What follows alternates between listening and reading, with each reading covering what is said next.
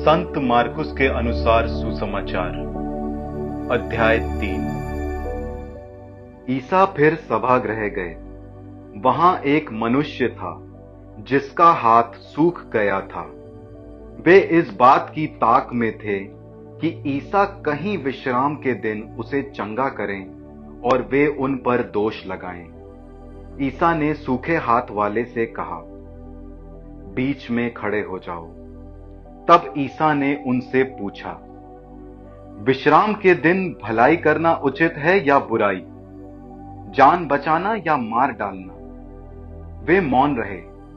उनके हृदय की कठोरता देखकर ईसा को दुख हुआ और वो उन पर क्रोध भरी दृष्टि दौड़ाकर उस मनुष्य से बोले, अपना हाथ बढ़ाओ। उसने ऐसा किया और उसका हाथ अच्छा हो गया। इस पर फरीसी बाहर निकलकर तुरंत हेरोदियों के साथ ईसा के विरुद्ध परामर्श करने लगे कि हम किस तरह उनका सर्वनाश करें। ईसा अपने शिष्यों के साथ समुद्र के तट गए। गलीलिया का एक विशाल जन समूह उनके पीछे पीछे हो लिया। यहूदिया, यरूशलेम, इदुमैया, यर्दन के उस पार और तीरुस तथा सीदोन के आसपास से भी बहुत से लोग उनके पास इकट्ठे हो गए, क्योंकि उन्होंने उनके कार्यों की चर्चा सुनी थी। भीड़ के दबाव से बचने के लिए ईसा ने अपने शिष्यों से कहा कि वे एक नाव तैयार रखें, क्योंकि उन्होंने बहुत से लोगों को चंगा किया था और रोगी उनका स्पर्श करने के लिए उन पर गिरे पड़ते थे।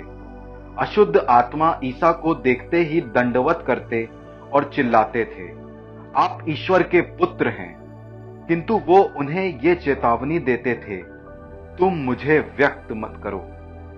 ईसा पहाड़ी पर चढ़े। वे जिनको चाहते थे, उनको उन्होंने अपने पास बुला लिया। वे उनके पास आए और ईसा ने उनमें से बारह को नियुक्त किया, जिससे वे लोग उनके साथ रहे और वो उन्हें अबदूतों को निकालने का अधिकार देकर सुसमाचार का प्रचार करने भेज सके। ईसा ने इन बारहों को नियुक्त किया। सिमोन को, जिसका नाम उन्होंने पेत्रुस रखा, जेबेदी के पुत्र याकूब और उसके भाई योहन को, जिनका नाम उन्होंने बुआरनेगेस अर्थात गर्जन के पुत्र रखा। अंद्रेयस, फिलिप, बर्थलोमी, मत्ती, थॉमस, अल्फाई के पुत्र याकूब, थद्देयुस और सिमोन को, जो उत्साही कहलाता है। और युदस इसकारियोती को, जिसने ईसा को पकड़वाया। वे घर लौटे और फिर इतनी भीड़ एकत्र हो गई कि उन लोगों को भोजन करने की भी फुर्सत नहीं रही। जब ईसा के संबंधियों ने यह सुना तो वे उनको बलपूर्वक ले जाने निकले, क्योंकि कहा जाता था कि उन्हें अपनी सुध नहीं रह गई है। यरूशलेम से आए हुए शास्त्री कहते थे उसे बेल्जेबुल सिद्ध है, और वो नरक दूत के नायक की सहायता से नरक दूतों को निकालता है। ईसा ने उन्हें अपने पास बुलाकर यह दृष्टांत सुनाया।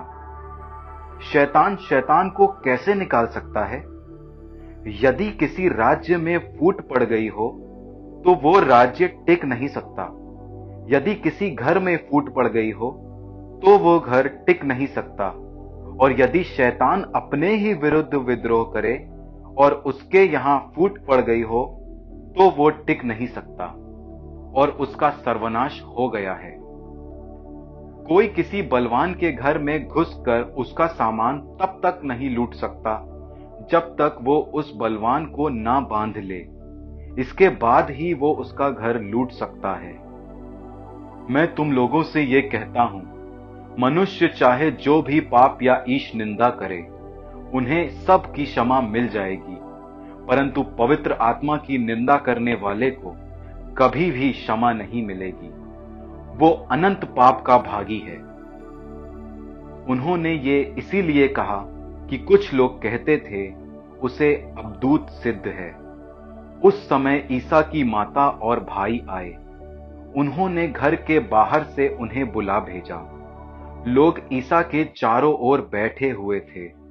उन्होंने उनसे कहा, देखिए, आपकी माता और आपके भाई बहनें बाहर हैं। वे आपको खोज रहे हैं। ईसा ने उत्तर दिया, कौन है मेरी माता? कौन है मेरे भाई? उन्होंने अपने चारों ओर बैठे हुए लोगों पर दृष्टि दौड़ाई और कहा यह है मेरी माता और मेरे भाई। जो ईश्वर की इच्छा पूरी करता है, वही है मेरा भाई, मेरी बहन और मेरी माता।